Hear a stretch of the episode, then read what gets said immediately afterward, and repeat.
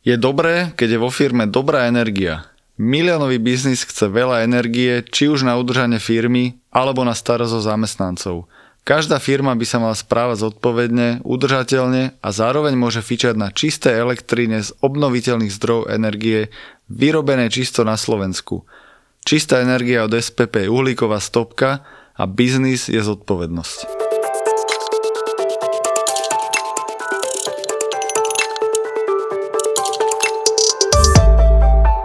Ty si, že, že štýl biznismena, ktorý chce skôr eh, mať okolo seba, že pár blízkych ľudí a s nimi v úvozovkách riadiť eh, tento svet a firmu, alebo, alebo skôr taký, že medzi všetkými interagovať, pýtať sa od uh, vysokého manažmentu až po akéby, v úvozovkách vrátnika? Rozhodne ten druhý.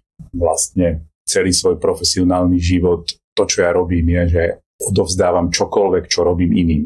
Takže sa zbavujem veci, aby som ich nerobil ja. Aha. To je jediný spôsob, ako tá firma vie rásť. Vlastne, že všetko delegujem ďalej a už po tých rokoch sa mi občas stáva, že som oddelegoval všetko. Takže zase to je ako príliš veľa možno a treba sa, ako povedal môj priateľ, e, pridelegovať naspäť, aby som niektoré veci predsa len malo vplyvňovať, mohlo vplyvňovať.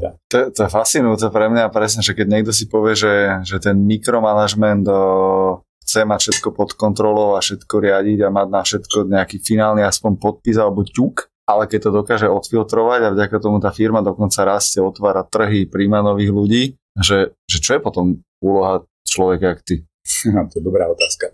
Ešte možno na vysvetlenie, že my sme vlastne dvaja kľúčoví partneri. Vanasofte a ten druhý je Stano Čekovský a on je CEO. A tá naša dvojica funguje takým spôsobom, že on má na starosti viacej, ako veci robiť. A ja mám viacej na starosti, že kam, kam ísť. Čiže moja taká strategická rola pri rozhodovaní občas je to tak, že poviem len jedno jediné slovo, áno alebo nie, ktoré ale na kľúčových rozhodnutiach môže mať obrovský dopad do budúcnosti. Čiže ty máš 5 e, ročnice a 10 ročnice? Niekedy je 5 minútovky a 10 minútovky a že to, to môže byť rôzne. Napríklad, keď, keď sme hovorili o tých marketingových postoch, že to tiež môže byť tak, že vidím nejaký návrh nejakého postu a mám na to okamžite názor, že mu niečo chýba alebo niečo tam nie je správne vystihnuté podľa môjho názoru, tak sa snažím vysvetliť to tým ľuďom, že môj pohľad je z takých a takých dôvodov trochu iný. Takže občas to je naozaj že blesková reakcia. ČSOB ti môže pomôcť rozbehnúť tvoj biznis, nad ktorým už dlho premýšľaš. Vedieť, s čím chceš rozbehnúť biznis je jedna vec. Problém je skôr vedieť, ako začať a urobiť to efektívne. ČSOB preto ponúka balík produktov a služieb, s ktorým si môžeš vyskladať presne to, čo ti môže pomôcť rozbehnúť tvoj projekt. Z ČSOB po boku budeš mať nielen potrebnú istotu, ale ušetríš aj peniaze, ktoré budeš na začiatku potrebovať. Začni podnikať efektívne z ČSOB.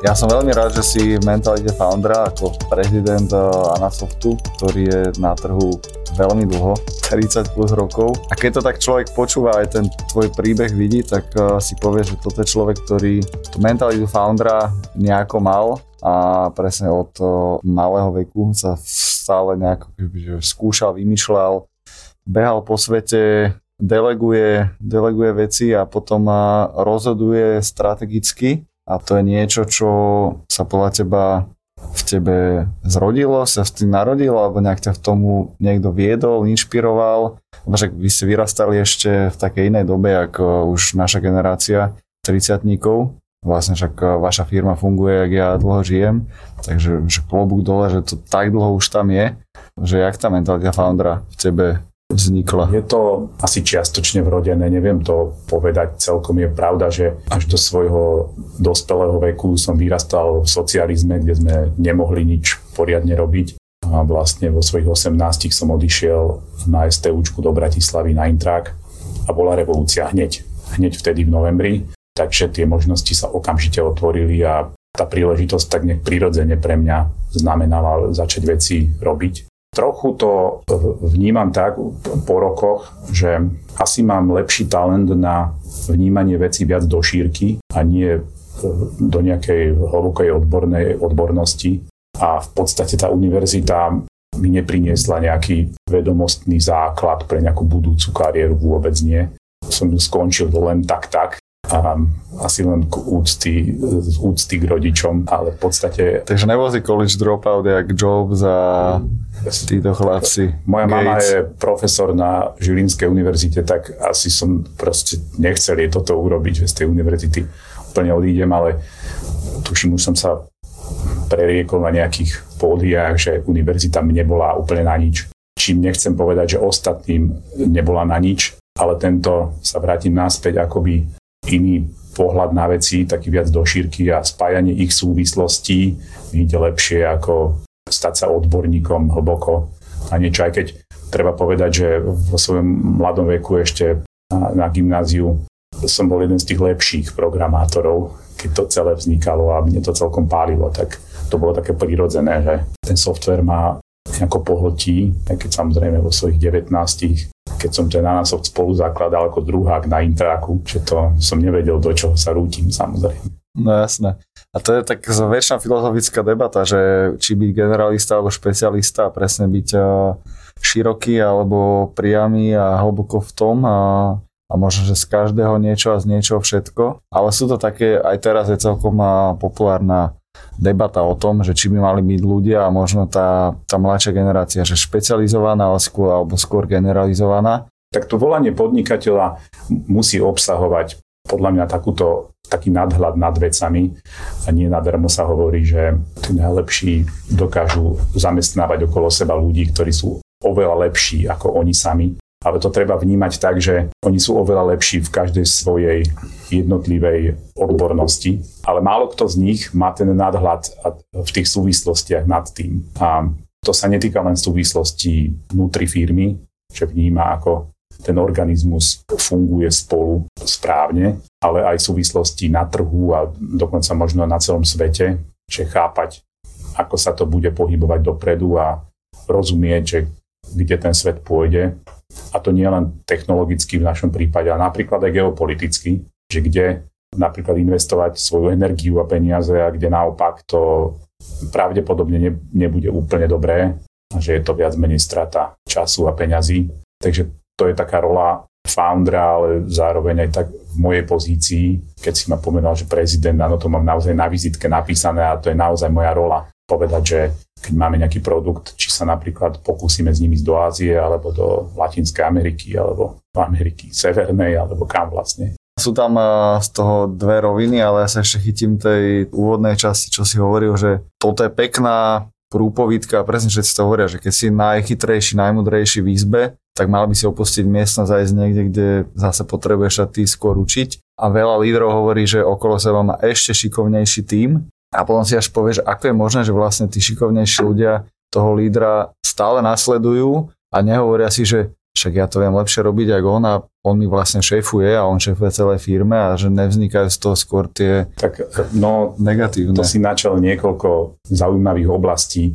Jedna z nich je, že definícia, alebo jedna z definícií, že kto je vlastne podnikateľ, alebo že aká to je rola, čo to vlastne znamená. A jedna z takých aspektov podľa môjho názoru je, že to je človek, ktorý zoberie to riziko. A toto je úplne zásadná, zásadné odlíšenie od tých múdrejších, ktorí v tej miestnosti sedia. Oni to riziko nezobrali, že začnú budovať nejakú štruktúru nejakej firmy a čo vždy na začiatku je veľmi bolestivé, v tom zmysle obety svojho času a všetkého okolo toho. A častokrát aj peňazí. Aj v mojom prípade to tak bolo, že keď som mal keď som bol štvrták na, na vysokej, čiže mal som možno 21, tak som mal obrovské dlhy na hlave už pretože proste tá firma potrebovala rásť. A vtedy venture capital neexistoval, takže som si napožičiaval od kamarátov nemalé peniaze ako študent na univerzite. A zobral som to riziko tak tí ostatní mudrejší, moji spolužiaci a tí v tej miestnosti ho nezobrali. A to je vec trochu aj povahy určite a to sme naspäť u toho myslenia podnikateľa alebo jeho nastavenia, jeho volania. To to je vlastne určité volanie, že podnikanie to je také povolanie v zmysle volania. Tam nás to núti stále objavovať nové veci a zariskovať, že to nevíde.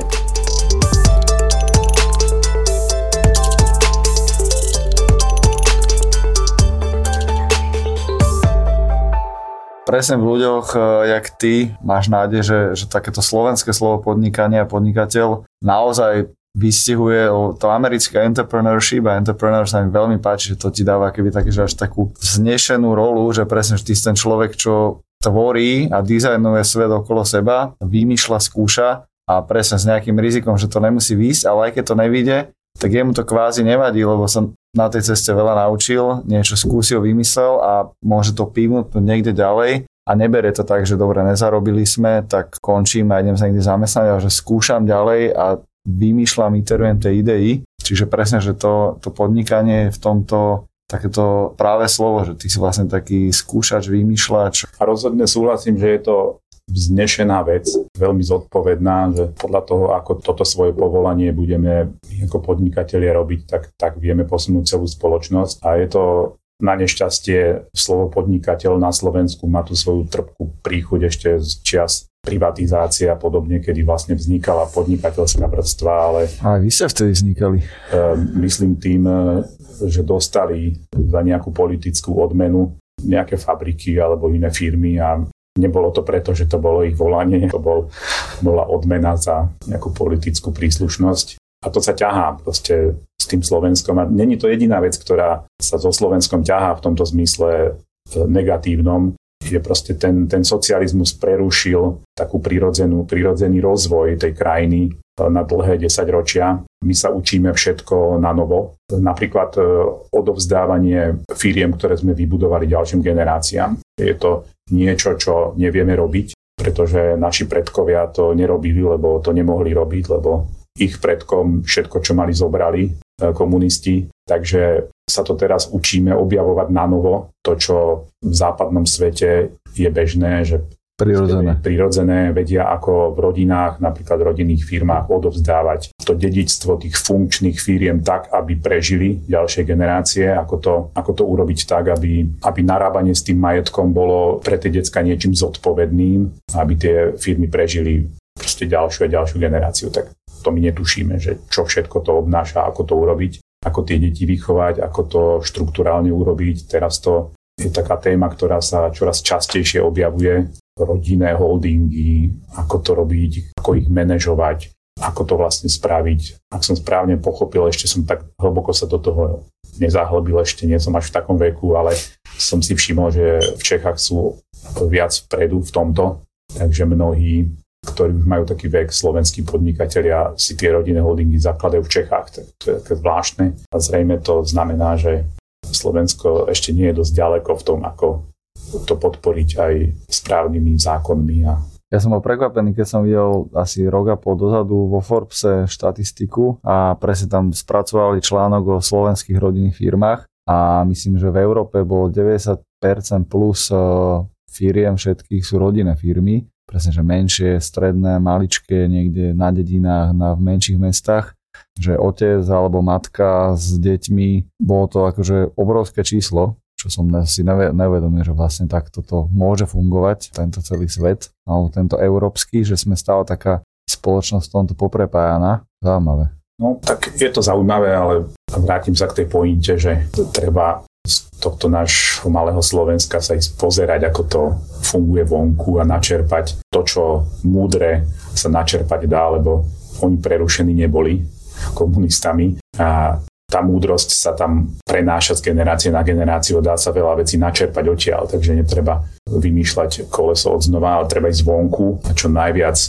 sa snažiť priniesť e, z toho na Slovensko naspäť. No a keď hovorím o tom vonkažku, tak vy ste e, s firmou všade, kade, tade vonku, ale fascinujúce je, že fakt, že už ste 30 rokov na trhu a za tých 30 rokov sa doba extrémne zmenila, že presne teraz máme telefóny, kde máme väčší výkon, ak vy asi keď ste plus minus začínali a že jak veľmi tebe sa darí udržovať s tou dobou ako, ako stále ten strateg a vedúci firmy, že, že čo robíš preto, aby si stále bol keby, že 5 rokov predtým, kam sa možno shiftne fokus spoločnosti, geopolitika, rôzne ďalšie predikcie, čo veľa ľudí proste len tak si pláva životom a ide si. Stále platí, že pri tom, ako hľadáme nové, nové cesty, nové spôsoby, nové produkty, nové myšlienky, tak občas sme 5 rokov popredu. Sme tam proste príliš skoro a to sa nám tiež stáva, že vstúpime s niečím na trh, čo ešte trh nechce, nie je na to pripravený a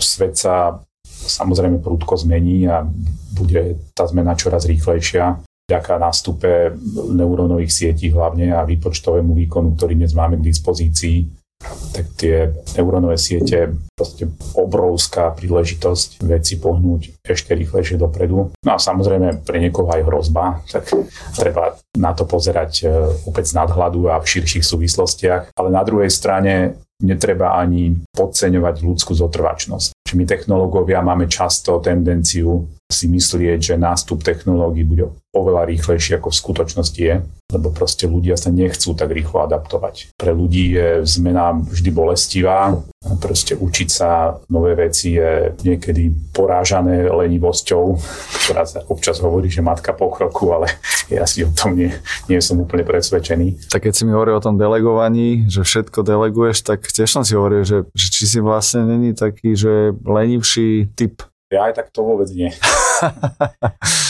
to, to nie som a mňa fascinujú práve tieto, hovorí sa im exponenciálne technológie dneska, takže strašne veľa čítam a snažím sa hovoriť s ľuďmi, čo s tým naozaj robia, aby som naozaj rozumel širším súvislostiam, že je to, nakoľko je to naozaj v praxi použiteľné. A nejak tak vycítiť so svojou skúsenosťou, čo je pravdepodobne len taký baz, ktorý utíchne ukáže sa, že tá technológia nie je úplne použiteľná a čo z toho pravdepodobne zasiahne veľmi rýchlo do, do biznisového sveta a prerobí nám nejaké procesy alebo niečo, čo bolo, čo bolo doteraz veľmi stabilné. Alebo ohrozí.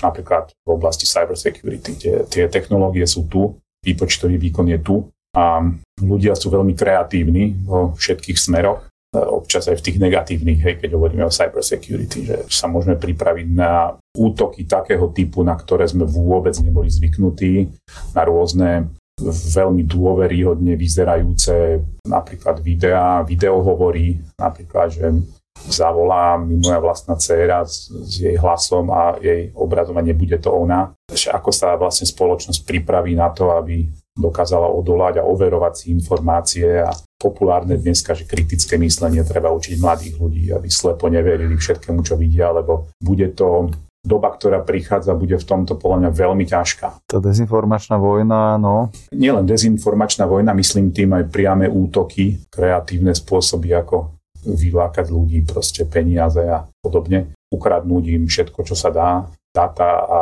tak ďalej. No, ide to ruka v ruke s tým pokrokom. Čiže netreba sa to zláknuť, ale treba byť pripravený, treba o tom hovoriť, treba nejako sa rozprávať o tom, že ako sa tomu brániť a hľadať tie spôsoby, ale v princípe, aby tá debata nešla nejakým negatívnym spôsobom. tak... Lebo ja som ťa vnímal, že ťa teší skôr na ten eh, pokrok, čo príde a že to, čo môžeme my využiť eh, v rámci zlepšenia života, že to je niečo, na čo čaká, že aj vy budete zase prvý early adopters, čo s tým budú pracovať alebo chcú. No jasne, samozrejme, tak e, to vidíme už dneska, že napríklad tým, že my veľa robíme do riadenia automatizácie a treba do skladovej logistiky a výroby, tak naozaj použitím technológií, poviem to teraz v tej brutálnej polohe, že my vyhadzujeme tých ľudí z roboty a na to sa ma často pýtajú, že čo je toto za etický prístup k životu, že my pomáhame tomu, aby ľudia nemali prácu a ono to je v skutočnosti ale úplne inak. To sú pracovné pozície, ktoré ľudia aj tak nechcú robiť.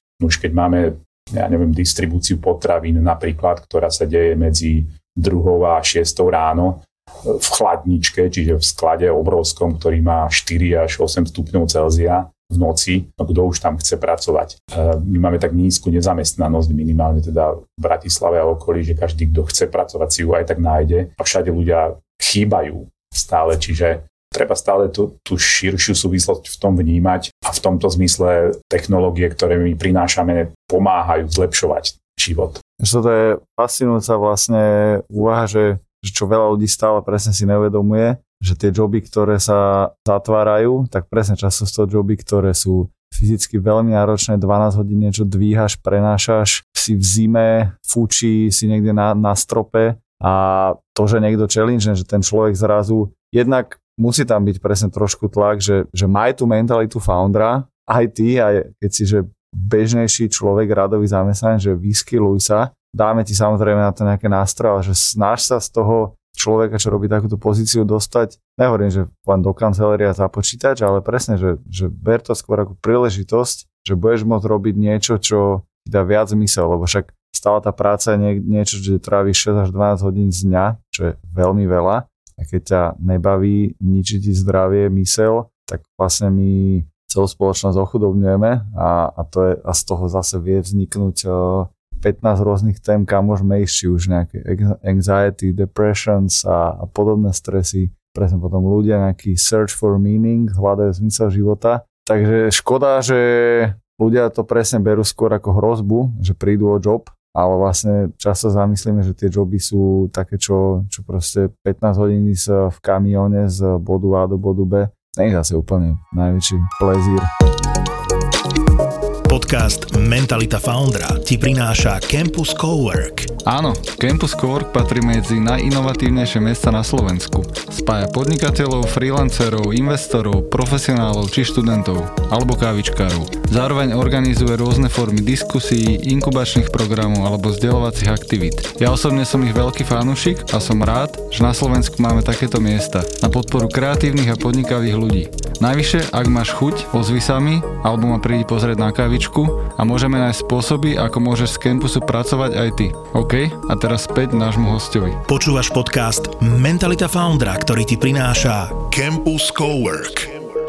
Dneska mladí ľudia si hovorili, že majú okolo seba tie technológie všade a mobil a výpočtový výkon. A teraz to premostím na podnikanie, že startupy, ktoré vznikajú okolo e, tie, čo vnímam, sú do veľkej miery orientované na, na to, čo vidno okolo seba a čo sa ľudia s tým môžu stretnúť, tak sú to najrôznejšie aplikácie od vymyslu sveta na mobil a tak. Ale čo oni nevidia, je to, ako veci fungujú, ktoré nevidno. Napríklad distribúcia potravín, keď som ju spomínal, alebo distribúcia čohokoľvek, alebo výroba čohokoľvek. A tie smery sú potom nedostatočne pokryté kreativitou a nejakým pokrokom. A neviem, čím to je úplne, som to nerozlúskol, že či je málo mladých ľudí, ktorí má túžbu spoznať, ako tie veci fungujú a ísť v tej odbornosti dostatočne hlboko od strojáriny až po potravinárstvo, si poviem. Hej, ale... Ja som ti spomenal dneska toho môjho tradičného kamaráta, tak on často presne kritizuje aj tento celý startup buzz, lebo často tie startupy riešia kebyže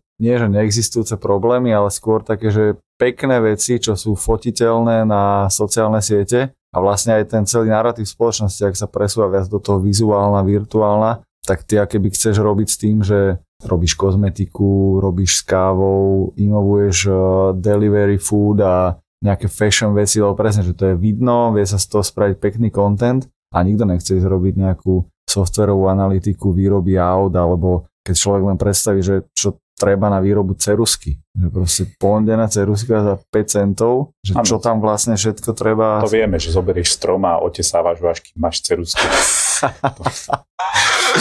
no, rovná výroba ceruziek je taký vďačný vtip, ale presne tak. A v tom biznisovom svete je veľmi veľa tém a príležitostí a systémov, ktoré vlastne nevidno, ktoré najlepšie fungujú vtedy, keď o nich nič nevieš, keď nemusíš o nich nič vedieť, lebo proste fungujú a niečo zjednodušujú v tom živote. A my robíme ako firma väčšinu takýchto vecí a o to ťažšie sa to komunikuje mladým ľuďom. Keď sme pri tom si začal tento rozhovor e, našim marketingom a tak, no tak je, je ťažké proste komunikovať. Napríklad e, teraz je veľká vlna výmeny meračov tepla a vody za automatické odpočty. Čiže už nebudú otravovať ľudí doma nejakí odpočtári s nejakými papiermi a hárkami a odpisovaním nejakých údajov e, v byte, ale pôjde to diálkovo. Ľudia si veľmi rýchlo zvyknú na to, že je to príjemné, že už tam nikdy nikto ne, nevojde a všetko funguje automaticky a na diálku a tak ďalej. Čiže sa to presunie ku nám do systému, lebo Anasoft robí veľa do správy bytov a rozúčtovania energií, tak to je presne to, že celý ten, ten cloudový systém a ten svet je u nás, ale ho nevidno. A to je fajn, lebo proste veci fungujú automaticky. Čím menej to vidno, tým zrejme lepšie to funguje. Bude to vidno len v momente, keď to nefunguje, čo sa dúfam stane čo najmenej, ale je to teda svet, ktorý mladým ľuďom dneska trošku uniká. Ale je to nejaká tvoja, že sa to štve a chceš to, je to tvoja misia, že poďme tieto nudné, nesexy technológie predstaviť širšiemu audienciu mladých potenciálnych hackerov, kóderov, developeriek, dizajneriek, že, že poďte aj sem mimo nejakých fashion vecí a mimo nejakých AIčkových vecí. Teraz e, toto, čo si menoval, sú technologické smery a skôr vnímam, že tá, tie inovácie a kreativita bude vznikať vždycky najlepšie na priesečníku rôznych odborov vedných, čiže najmä tomu na priesečníku biológie a informatiky, najmä tomu, hej, alebo medicíny a informatiky, alebo strojárenstva a informatiky, že tá informatika bude v podstate všade. Chémia, informatika, jasné. Chémia, informatika, jasné, čokoľvek si spomenieme a nebude to čistá informatika, lebo proste ten, ten čistý informatický uh, knowledge bude čoraz bežnejší, poviem takto. Ja mám pocit, že často je to len upratovanie dát na tých vedách rôznych tak možno v tomto štádiu ešte, ešte áno, ale to sme spomenuli pred chvíľou, že nástup neurónových sietí vyžaduje úplne inú znalosť toho, ako tie systémy namodelovať, tak aby tie neurónové siete nám začali dávať odpovede, ktoré hľadáme. A na to potrebujú, potrebujeme spoločnosť tých expertov, ktorí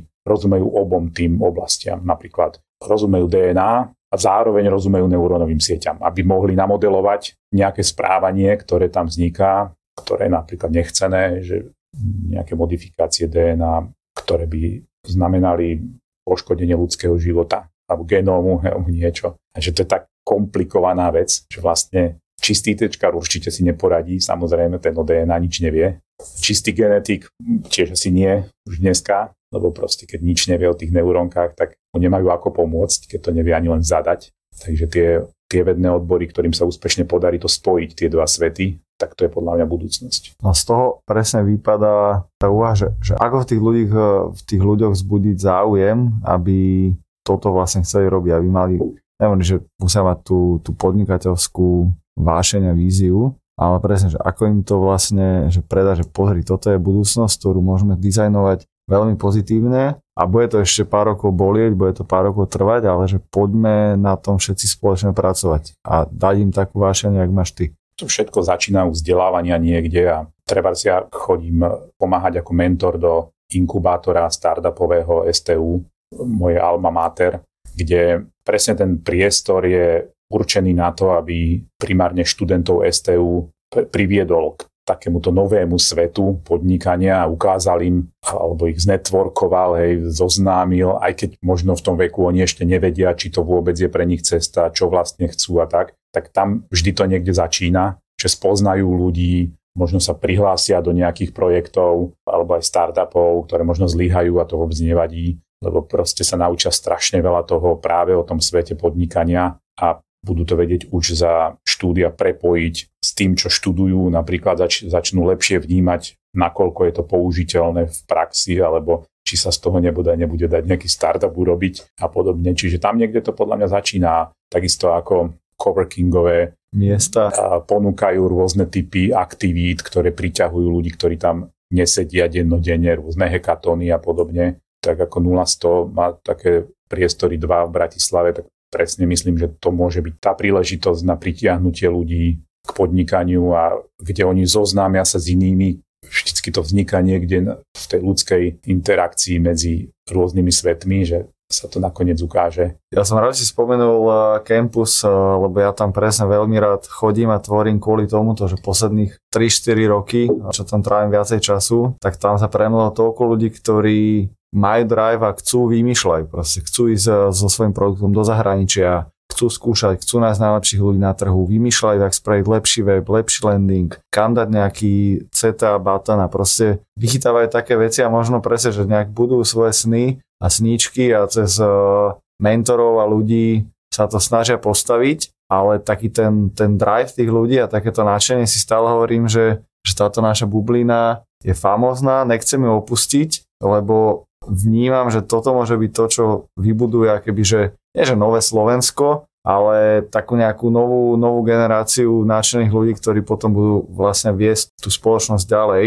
A, a že takéto príležitosti sa tam reálne dejú, tak to je, to je úžasné, že presne ľudia si dajú rýchlu kávu, spojíš, že pozri, dizajner, ritečkár, tu je nejaká právnička a zrazu z toho vznikne startup, ktorý pomáha ľuďom, ktorým ujde lietadlo. A ten ITčkár napíše kód, tá právnička dá do toho nejaké to svoje know-how a vlastne máš dá sa len nejakú že jednoduchšiu aplikáciu na nejaký claim, keď ti meška lietadlo, aby si získal nejaké peňažky, ale tiež to vzniklo proste po spájaní takýchto ľudí, coworkingu a tí ľudia sa brutálne učia vidíš ten, ten progres. A teraz je tá otázka, že ako túto bublinu rozšíriť, lebo keď je to bublina, to ešte není úplne ono, ale to je presne hľadanie tých aktivít, ktoré tam pritiahnu, zaujmu niečím ľudí, ktorí doteraz to neskúsili, nikdy tam neboli a ani netušia, že možno je to práve ich cesta, tak tá propagácia hlavne na všetkých dostupných miestach, kde zasiahnu iné bubliny, nejako ich zaujmú a pritiahnu ich napríklad cez tie hekatóny alebo cez akcie tohto typu môže zafungovať si myslím na to, aby čoraz viac mladých ľudí to prišlo navnímať fyzicky. povedať, že...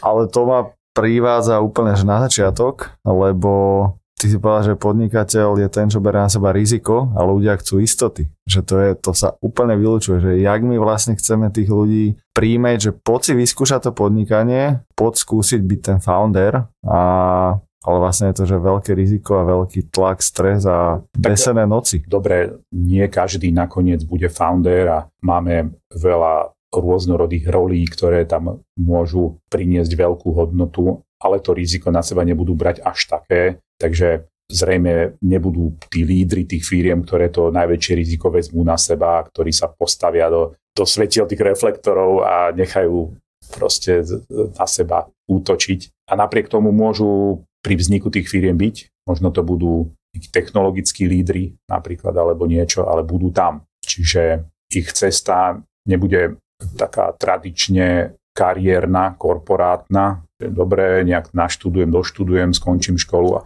aj takých treba, aj takých samozrejme, pre niekoho to je cesta, ktorá mu robí spokojný život a šťastný život a sú tak orientovaní. A len potom na Slovensku veľa inovácií nebudeme vedieť spraviť, keď, keď sa ľudia takto všetci vyzaradili do šíku. Sa vrátim teda k tej otázke, že nie každý to riziko musí brať v plnej miere na seba a napriek tomu je veľmi dôležité, aby bol pritom. Aby aj takí ľudia boli pritom a aby zistili, že či taká cesta im predsa len nevyhovuje viacej. V tých novozačínajúcich firmách je dobre, fajn viacej stresu, ale zároveň aj viacej zrušenia z toho, že niečo nové sa deje, niečo nové sa tvorí a kým to uzrie nejaké svetlo na konci tunela, ktorým väčšina startupov musí prejsť, tak sa to možno trikrát zmení úplne radikálne, kým, kým nájdu, čo je to skutočne užitočné, čo môžu priniesť a to je stále fajn. Ty máš nejaký obľúbený stres, čo si zažil za svoj podnikateľský život? Máš nejaký príbeh okolo? Neustály stres. Neustály stres, no. Skôr to možno otočím inak, že stres je súčasť toho a otázka je, ako sa nám darí okompenzovať niečím iným. To je podľa toho, čo si myslím aj vnímam okolo seba extrémne dôležité, aby sme mali ešte iný, iný život, iný svet, iný koníček, nech je akýkoľvek, ktorý nás posúva dopredu. Takže aj keď sa nám nedarí napríklad v podnikaní, že máme tie, tie horšie obdobia, tak práve tá druhá vec nás e, podrží v takej psychickej e, pohode, možno nie úplne pohode, že keď tam môže byť stres, ale je jedno, aký ten koníček je. Niekto športuje, niekto robí do kultúry niečo, ja hrám muziku napríklad a tak ďalej, že vždy je dôležité nájsť pre vlastnú, pre vlastnú psychiku, nejakú oblasť, ktorá nás e, vytrhne z toho stresu natoľko, že by nám dovolil vyhorieť, napríklad čo také oblúbené dneska počúvať, že 20-roční ľudia sú vyhorení? Vyhorení sú 20-roční ľudia a niečo je zle potom. Nemajú zrejme žiadny iný paralelný nejaký fokus na niečo, čo ich psychicky podrží, že fajn, dobre, toto sa mi nedarilo, ale dneska som to lepšie zabehol, alebo som to lepšie zahral, alebo niečo to bola taká, že jemná filozofia. Máš nejakú akože školu života alebo filozofiu, čo, čo si aktuálne ideš? Alebo čítaš, alebo študuješ? Škola života, neviem, čo je škola života, ale... Ale ináč to si pozri, že reálne aj existuje, že School of Life, Alan de Botton, taká, taký Briti, a veľmi dobré texty, veľmi dobrý prístup, jak by sa malo pristupovať k vzdelávaniu, k výchove a akože všeobecne možno aj k manželstvu, k vzťahom. Takže reálne existuje, že School of Life a sú tam akože skôr princípy nejakého stoicizmu a nejakého extreme ownership, a takže možno že skôr toto, že či máš nejakú takú... Uh... No jasné, vybudovanú na vlastných chybách a presne, že to vnímanie vecí z nadhľadu a do šírky mi dáva obrovský rozhľad v pestrosti života a v tom, že taký princíp, ktorý by platil úplne na každého, sa nájsť nedá a skôr vidím a možno už to viem e, občas aj poradiť niekomu, keď vidím, čím si prechádza, že čo na to môže skúsiť ako liek, alebo v akej proste životnej, alebo rodinnej, alebo podnikateľskej fáze sa nachádza, tak e, mu viem povedať, že vieš čo, to som už zažil, alebo to som už videl okolo seba a prebiehalo to takto a takto a dopadlo to takto a takto. A sa mi občas podarí otvoriť tým ľuďom oči, že skúsia to inak, alebo uvidia veci z úplne inej perspektívy. A takže na tvoju otázku hovorím, že nič také ako konkrétny spôsob nie je správny všeobecne aplikovať, vždy len individuálne. A myslím, že čím skorej si všetci uvedomíme, že vlastne každý život je veľmi individuálny a začneme k tomu prispôsobovať jednak aj produkty, služby, presne, že najznámejšie je nejaká medicína alebo mentálne zdravie, že, že každý hľadá taký univerzálny návod a how to a máš proste 5 typov, 10 typov, 12 a že OK, že majme 80-20 pravidlo, ale tých 20% je tak individuálnych a to si každý musí presne tú svoju cestu sám prejsť. Rozhodne posledná vec, čo ma stále fascinuje a, a zaujíma, že jak aktuálne na základe tých všetkých skúseností toto celé si nejako upratuje, že jak, čo tebe pomáha, že presne nedávajme generálny návod a že ako vyzerá Michalov deň alebo rozmýšľanie na trojmesačnej perióde, keď potrebuje spraviť veľké rozhodnutie, ktoré môže mať veľké riziko, strategické, čokoľvek. Dobre, tak že 30 rokov som pracoval na tom, aby som takúto dilemu nemusel mať. A to je, to je konkrétne znamená, že strategické kroky smerujúce k tomu, aby Anasoft vyzeral ako dnes vyzerá, čiže má niekoľko nezávislých nôh, ktoré stoja na rôznych trhoch, s ktorými rôzne krízy rôzne kývu ale nemajú zásadný vplyv na to, že by sme mohli e, skrachovať e, ja neviem, do roka alebo niečo. Že tá, tá firma je tak postavená, že tá zotrvačnosť je obrovská. Napríklad sa vrátim len ku správe bytov. No tak my máme v našich systémoch je spravovaný už takmer milión bytov, možno 900 tisíc alebo niečo. Teraz si zoberme, že každý byt predsa platí nejakému správcovi nejaké peniaze, malé peniaze relatívne a ten trh e, nie je veľmi ohroziteľný nejako z mesiaca na mesiac, dokonca ani z roka na rok nie. Tých správcov, ktorí používajú naše systémy, sú stovky, asi viac ako 400 tuším dneska. Čo môže sa také stať? Hej? Že to je tá otázka. Samozrejme máme potom tieto rýchlejšie rastúce trhy, ako trh skladovej logistiky a výroby, kde tie moderné technológie dlhé roky vôbec neboli. A ešte stále je ten trh relatívne slabo zobúdzaný, alebo stále tam zotrvačnosť logistov a výrobárov, ktorí sa to nejako naučili robiť a veľmi ťažko príjmajú nové technológie, ktoré my už dávno vidíme. To je to, čo som aj spomenul, že niekedy my sme príliš vpredu, príliš popred a narážame na zotrvačnosť tých ľudí z hľadiska ich vlastného knowledge, ich vlastnej ochote riskovať v zmysle, že možno oni to vnímajú ako riziko, že zavediem nejaké nové technológie a neviem presne, aký to bude mať dopad na tú prevádzku a ja som za ňu zodpovedný, tak si nie je úplne istý, že či to je alebo nie je správny krok. Takže tam, tam veľa treba edukovať a keď sa hovorí o inováciách v slovenskom priemysle, tak to vyžaduje obrovské množstvo energie dať do vzdelávania ľudí, ktorí tam pracujú a ktorí riadia slovenské fabriky a, a priemysel všeobecne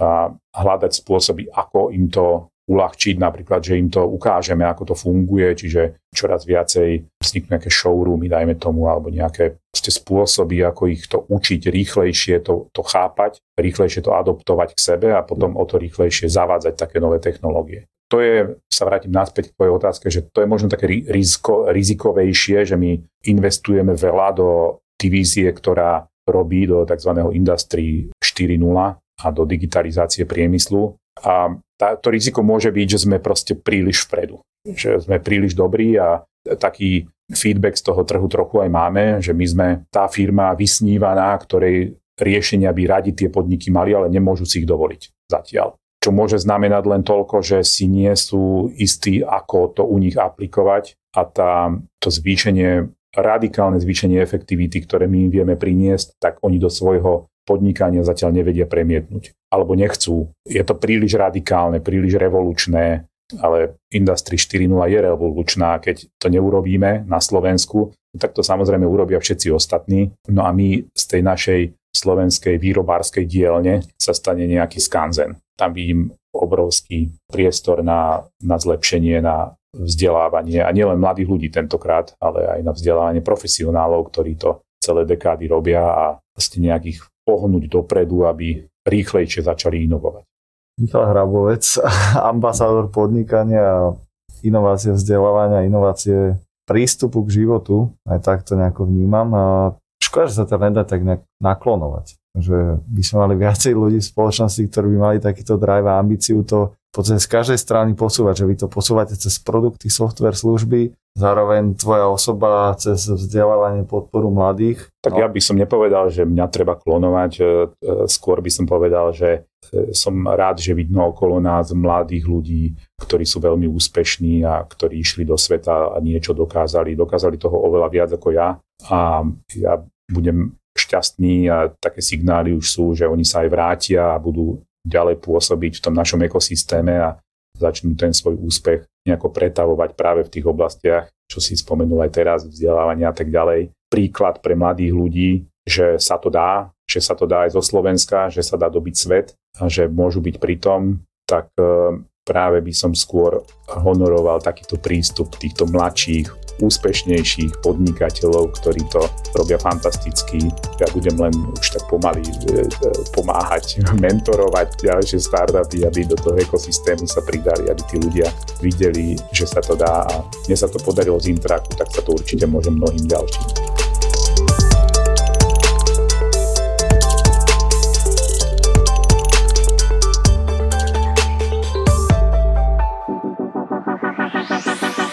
Začali sme vo veľkom štýle. Kuriéri a kuchári vypredali Košice. Baby, hit me one more time. A jesenná Zapotúr pokračuje. Je tu ďalšia double liveka zo série Zapo naživo. Tento raz to bude futbalový vár, čiže Julo a Muťo naživo a po nich Boris a Brambor. Tešiť sa môžete na špeciálnych hostí a viac ako dve hodiny zábavy. V nedelu 11. decembra o 7. večer na Pontóne v Bratislave. Vstupenky sú už v predaji na zapotur.sk.